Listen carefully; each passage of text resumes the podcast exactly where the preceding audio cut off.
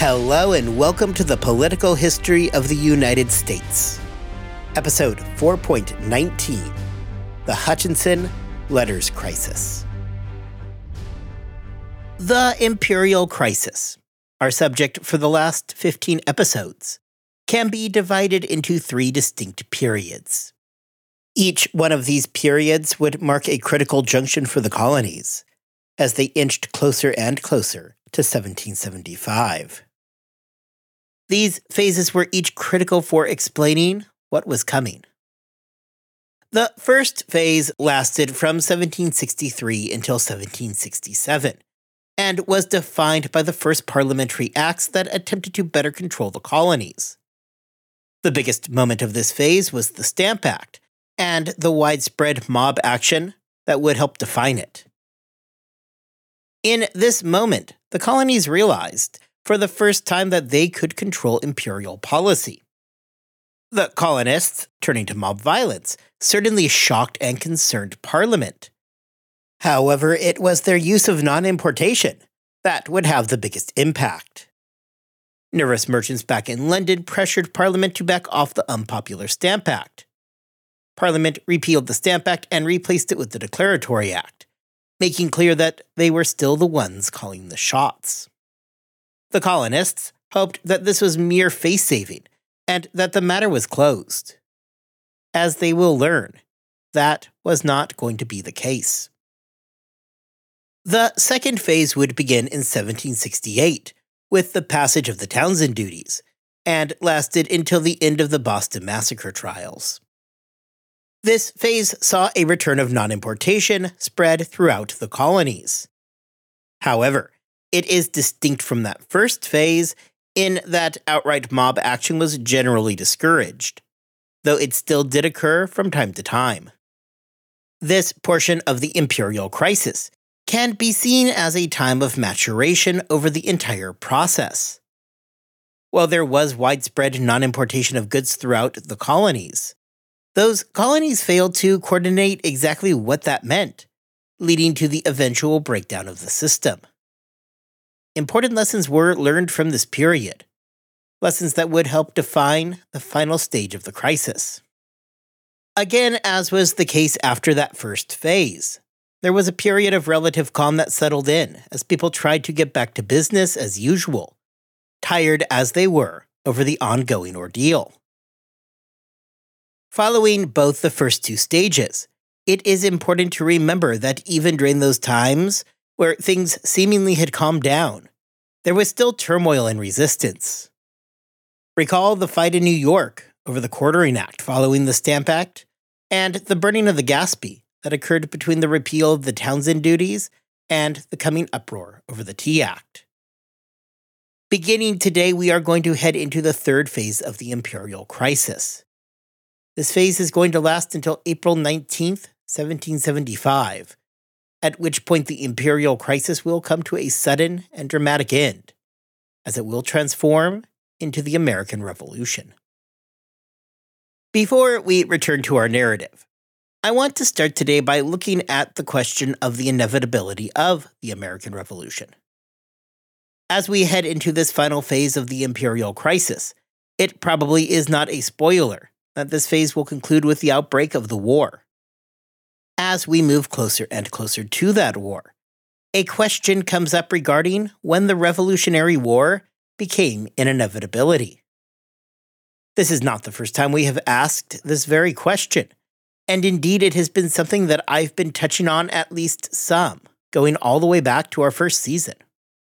When looking through hindsight, there are clues of the coming conflict littered throughout colonial history. In Massachusetts, for example, the decision to have the company headquarters in Massachusetts itself, and not back in England, allowed the colony to have little oversight from an early point. In Virginia, a colony long thought of as being more friendly towards the crown, Bacon's Rebellion reminds us that even there, governmental overreach was a very real concern. Virginia had a better relationship with London than did Massachusetts, to be sure. Yet, even there, it is always clear that the colonists enjoyed their autonomy and were not interested in losing it. This is readily apparent during those years of English occupation following Bacon's Rebellion. Throughout the colonies, pragmatic needs for governance had led to the colonial assembly becoming a linchpin of civic society.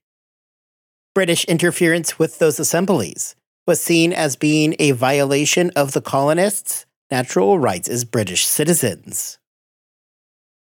There are a lot of these examples, and I'm not going to rehash them all right now.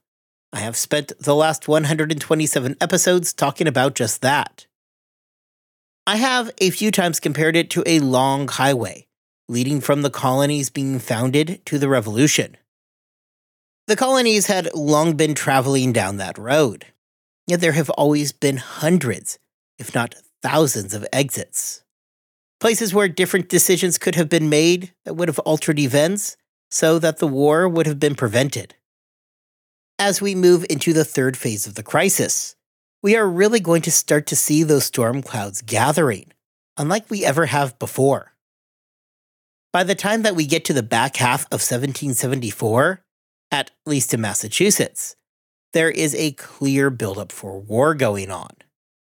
Both sides are preparing for a conflict that is seeming virtually certain to be coming. The British were moving through Massachusetts collecting gunpowder, whereas the colonists were busy collecting guns and artillery.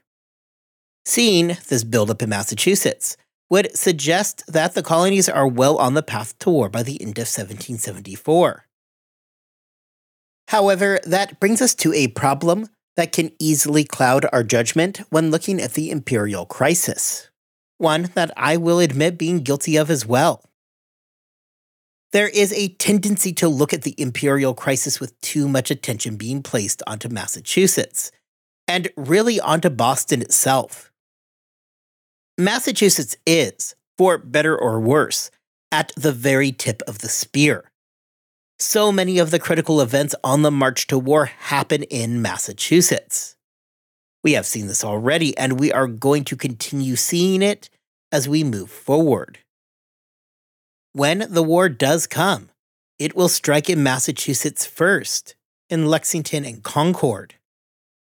As a result of this, there is a tendency to place the majority of the focus of the run up to the Revolution on Massachusetts over the other colonies. None of this is to suggest that the other colonies are doing nothing, because we know that is not the case. The imperial crisis is something that was widespread and directly was affecting all of the colonies. New York had led the fight against quartering. Virginia had shown a more radical side, both in regards to the initial Stamp Act, and then last time when we talked about the early adoption of the Committees of Correspondence we are going to talk about the early reaction to the Tea Act, which, incidentally, is going to occur first not in Massachusetts, but in New York and Pennsylvania. We talked about the fact that during the Stamp Act, there were demonstrations throughout all of the colonies, not just in Boston. Furthermore, if you want more evidence, non importation agreements existed throughout the colonies and would have indeed floundered had they been more localized. In fact, what ultimately did the Townshend non importation agreements in was when the colonies decided not to renew them. Once that happened, the entire thing quickly evaporated as nobody was interested in putting themselves at an economic disadvantage to any of the other colonies. The fact is, not all of the colonies are in the same place at the same time. Massachusetts has long been where we have seen the majority of the outright confrontation. The radical element in Boston has long been driving events within that colony. Other colonies, while reacting to events, occasionally violently, were not as far along in the process come the events at Lexington and Concord. Trying to figure out when the revolution becomes inevitable is a difficult, if not impossible, task. Because there are different moments in all of the colonies where it will become a reality. All of the colonies are going to ultimately get there. We know that. However, they are not all going to get there at the exact same moment. As we move through these next several episodes, I plan to put some extra focus on the colonies at large to help determine where they all were sitting mentally as we move through the next few years. Okay, with that, let's head back to our narrative. During our last episode, we saw the beginnings of what would become a new and ultimately final phase of the imperial crisis begin. When we left off, Samuel Adams had called for a new wave of resistance as a result of the empire's decision to change how colonial officials were paid. This helped to fuel the expansion of those committees of correspondence, which had now begun to proliferate throughout the colonies. These committees marked a major point in the growing communication network within both the individual colonies and further out, linking all of the colonies closer together. Internal changes were also taking place amongst the Boston Whig leadership. As an aside, as I just did use the term Whig, I want to take a moment to define that term, as you will likely be seeing it more and more as we get closer to the Revolution. The American Whigs, or just Whigs, as used in this context, is that group opposed to British imperial policies, and later will be the group in support of the outright separation from Great Britain. They are opposed by the Tories, who are acting in the furtherance of said British policies. So, Samuel Adams would be a Whig, as compared to Thomas Hutchinson, who was a Tory. These groups go by a lot of names, and by the time the revolution comes, you will see groups like the Whigs also being referred to as being the Patriots. Likewise, the Tories will often be referred to as Royalists, and the more common, Loyalists. When we come across a mention in a source where somebody is being accused of being a Tory following the outbreak of the war, it is the same as calling them a Loyalist. Although Samuel Adams continued to be the leader of the Massachusetts Whigs, there was a cast of new players coming in, while others were on their way out. James Otis had not really been the same since 1769. Whether or not the assault was the cause, Otis was playing less and less of a role in politics by 1773. When Otis vacated his seat in the Assembly, it was John Adams who took it over though Adams himself would quickly bow out, citing exhaustion. William Molyneux had been a rising star approaching the Boston Massacre, though he was busy dealing with allegations of fraud. Dr. Joseph Warren would make his appearance during this time and would begin to steadily grow in importance in the overall movement. Throughout the final months of 1772, following the publication of the Boston pamphlet, Towns all throughout Massachusetts issued similar decrees and established their own committees of correspondence. By the time the calendar had flipped over to 1773, everybody had once again become politically awakened as a new wave of discontent began to take hold. Thomas Hutchinson, by this point, was obviously unpopular and would spend the first half of 1773 causing himself a considerable amount of self induced harm. Hutchinson, probably for good reason, was still refusing to call the assembly. However, town meetings had done a good job of filling that role, though technically they were without any official power. The more that Hutchinson reminded the town meetings that they had no official authority, the more that those meetings flexed on just how much power they now actually held. If Hutchinson seems to have enjoyed prodding at the Boston Radicals, he would give them a powerful shove in January 1773. As the governor, Hutchinson probably did need to make some kind of an official response to the proliferation of committees of correspondence and the Boston pamphlet. He chose his time and place as a speech to the General Court, where Hutchinson was also a judge. Had there ever been the slightest glimmer of hope that Hutchinson was reasonable, or maybe could be swayed into tacit support of the radicals, he poured a glass of cold water all over it. As he addressed the General Court, Hutchinson did not lay out a plan towards reconciliation. Instead, he laid out every argument against the colonies possible. He made absolutely clear that they did not have the same rights as natural born Englishmen, because they had removed themselves from England itself. They owed complete subordination to Parliament. That's it. End of story. There was no debate.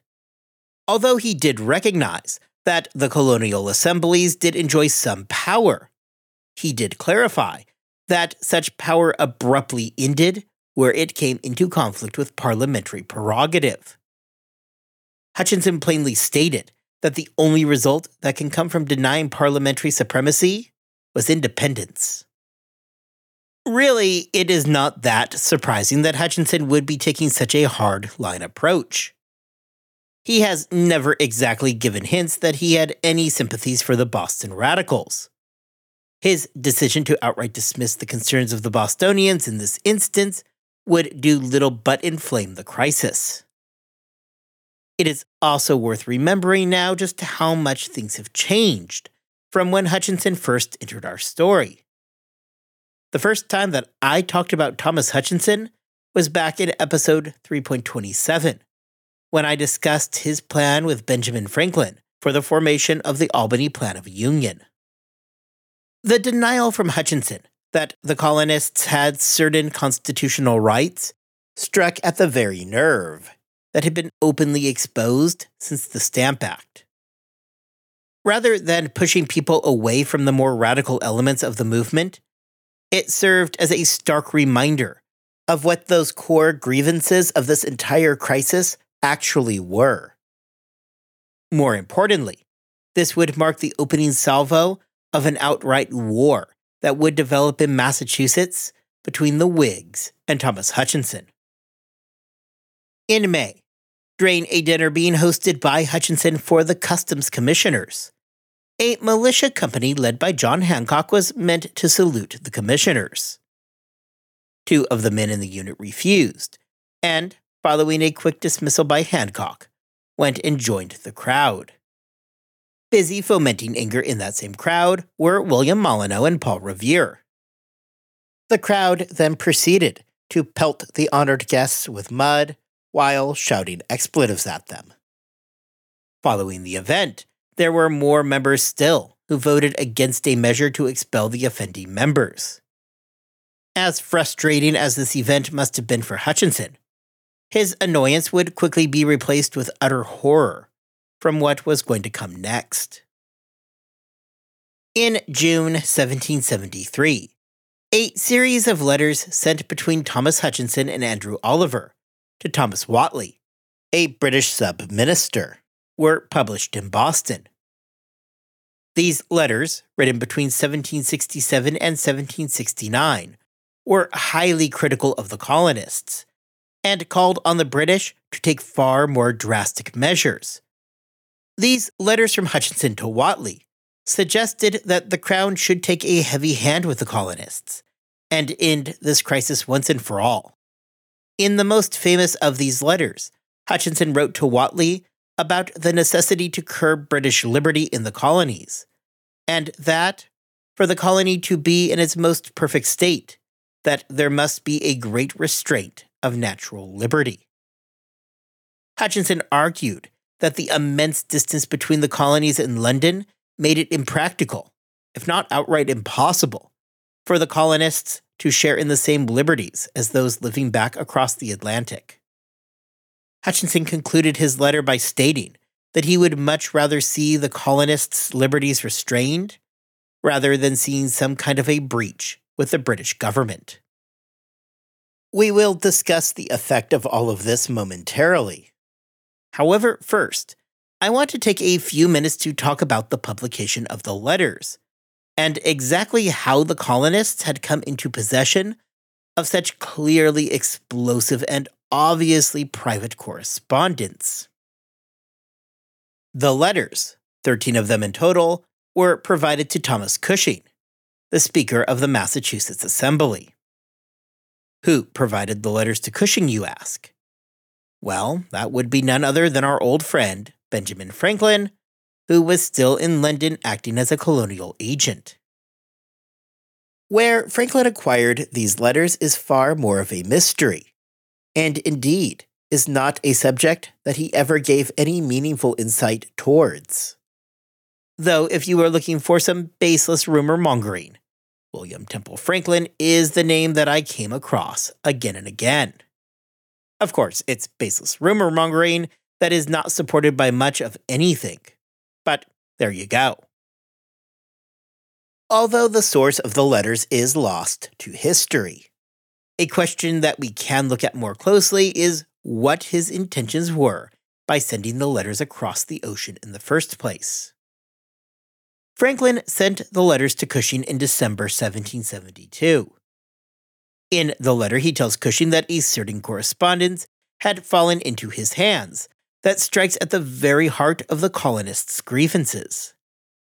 Franklin enclosed the letters, informing Cushing that, well, he could not reveal his source, and further, he did not want the letters to be copied or published. Cushing could feel free to let the Boston leadership see the letters. You know, for their own interest.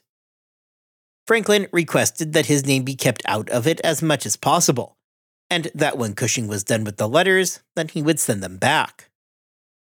Franklin even mentions that he wishes he could make the letters public, but it is not something that he can do.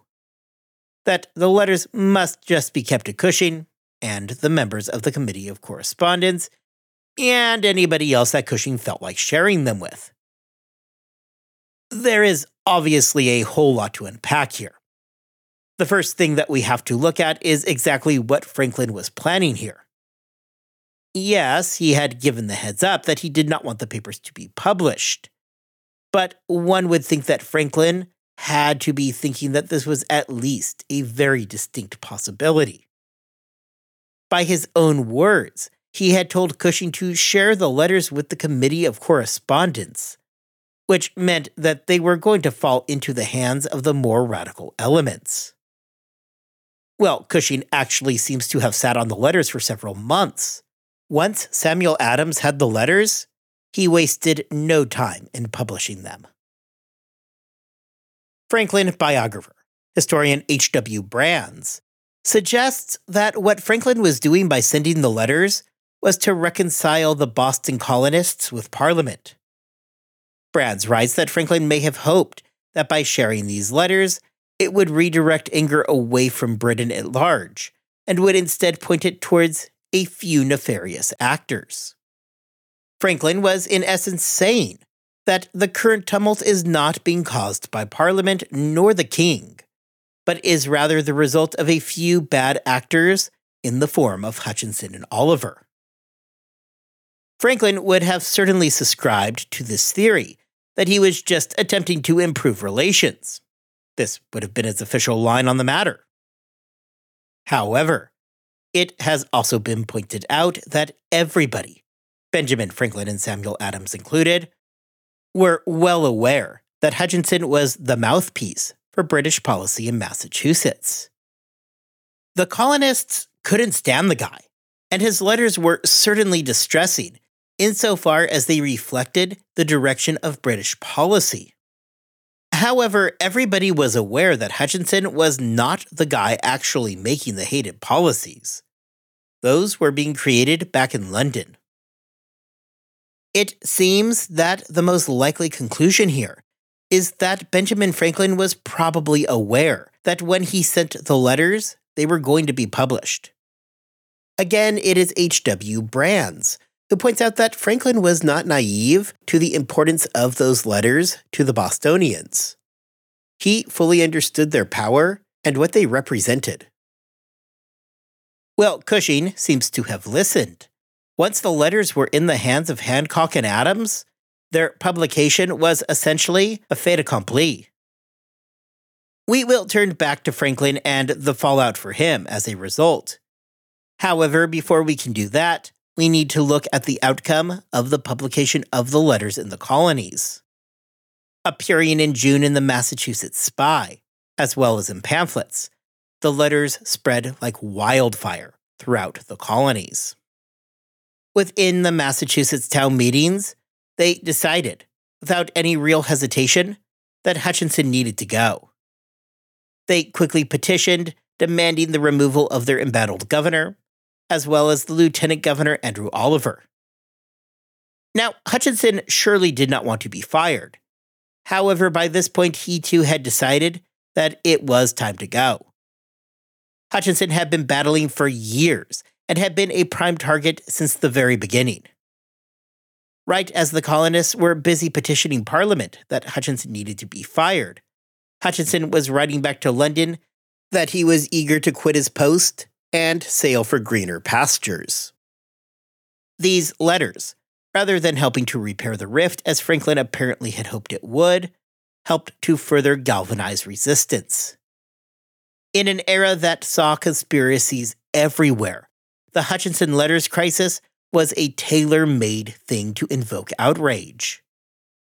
Hutchinson would point out in his own defense that these really were private writings, and that despite what he wrote, he never actually did encourage the British ministry to take more draconian measures. This, however, hardly mattered. The Boston leadership smelled blood in the water, and they were determined to attack. Sure, the colonists knew that Hutchinson was not the guy actually making the policies, but he had come to represent everything that they hated. He may not have created the policies, but certainly he was the embodiment of them. Ultimately, everybody's requests would be granted, and Hutchinson would be allowed to quit his position and leave Boston once and for all. Although slow travel times and the onset of winter meant that he would be stuck in the colony until the following summer. Ironically, it was the entire battle over the letters from Hutchinson that would prove to momentarily slow the response to the next and ultimately much bigger crisis.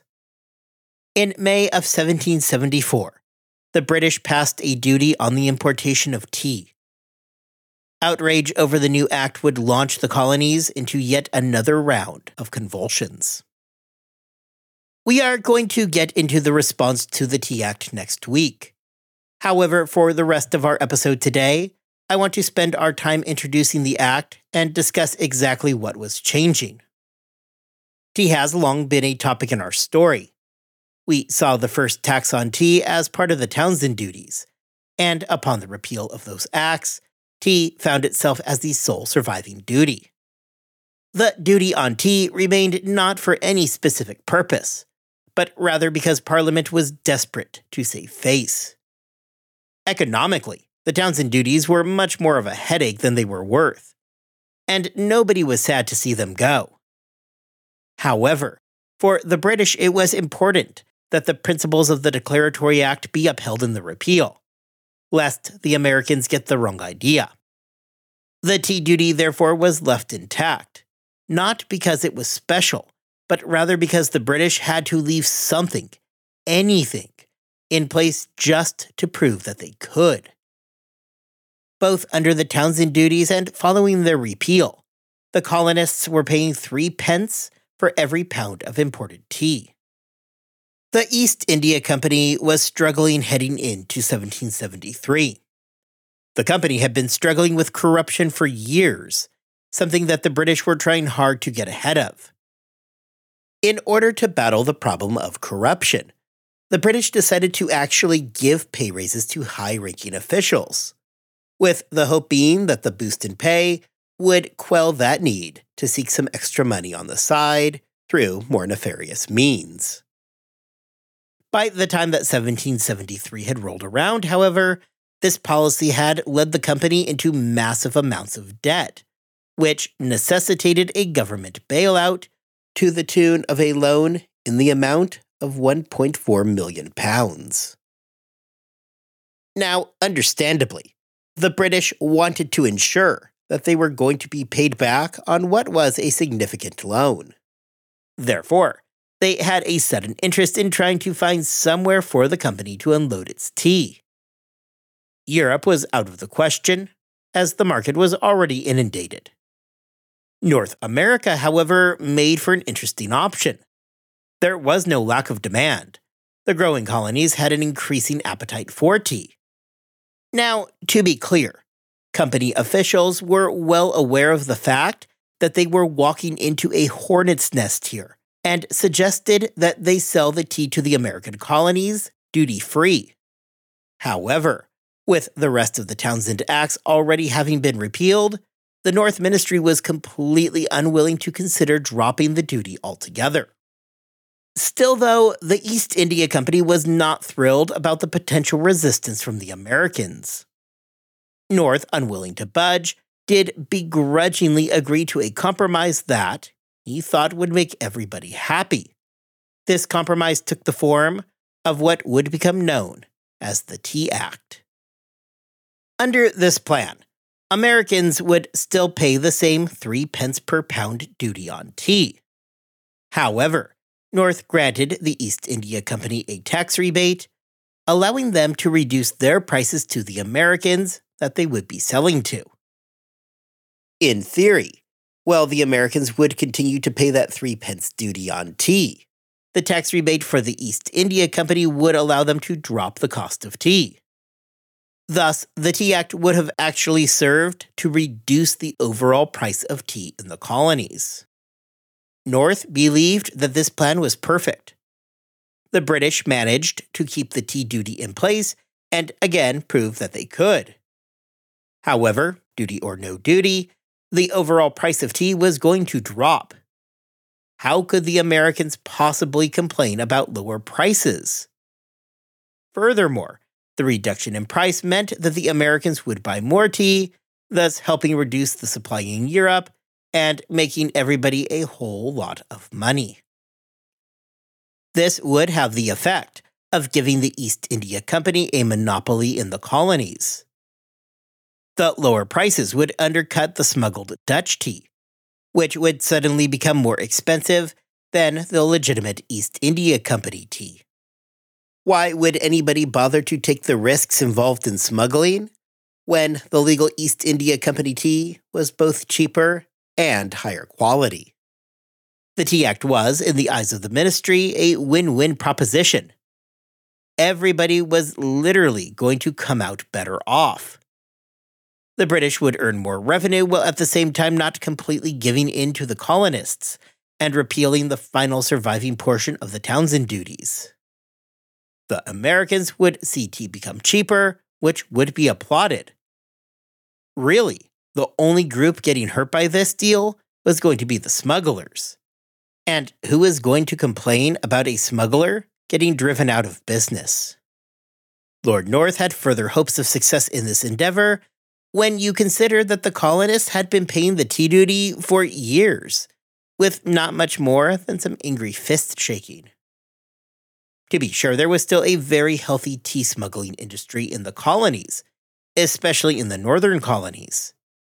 However, to say that the smugglers dominated the market would itself be an overstatement. Legally imported tea, tea which had passed through customs and duties were paid upon, accounted for 90% of all the imported tea. This leaves the remaining 10% of the market to the smugglers. So it was a relatively small, though not completely inconsequential number. Of course, those numbers did change and the amount of smuggled tea had increased during the non importation days of the late 1760s and early 1770s. However, following the breakdown of those non importation agreements, legal tea imports once again increased. It is also important, for the sake of context, to understand just how big the business of tea was. In the years preceding the coming Tea Party, tea made up roughly 3% of the total value of all exports to the American colonies. Though the amount of tea smuggled was small as compared to the amount of legally imported tea, it still represented a very large amount of lost revenue. Finally, it is important to explain what is coming to understand that smuggling was not consistent throughout the 13 colonies, and indeed was defined by region. In the South, for instance, the colonists tended to prefer the quality that came with the East India Company tea. as compared to the smuggled Dutch tea. New York and Philadelphia, on the other hand, enjoyed a wide network of smugglers and actually smuggled in considerably more tea than up in New England. News of the Tea Act reached the colonies in October 1773.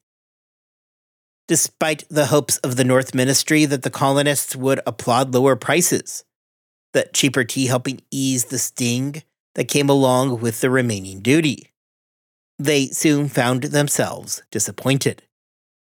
The Tea Act was not met with celebrations over a cheaper product, nor was it seen as being annoying but acceptable.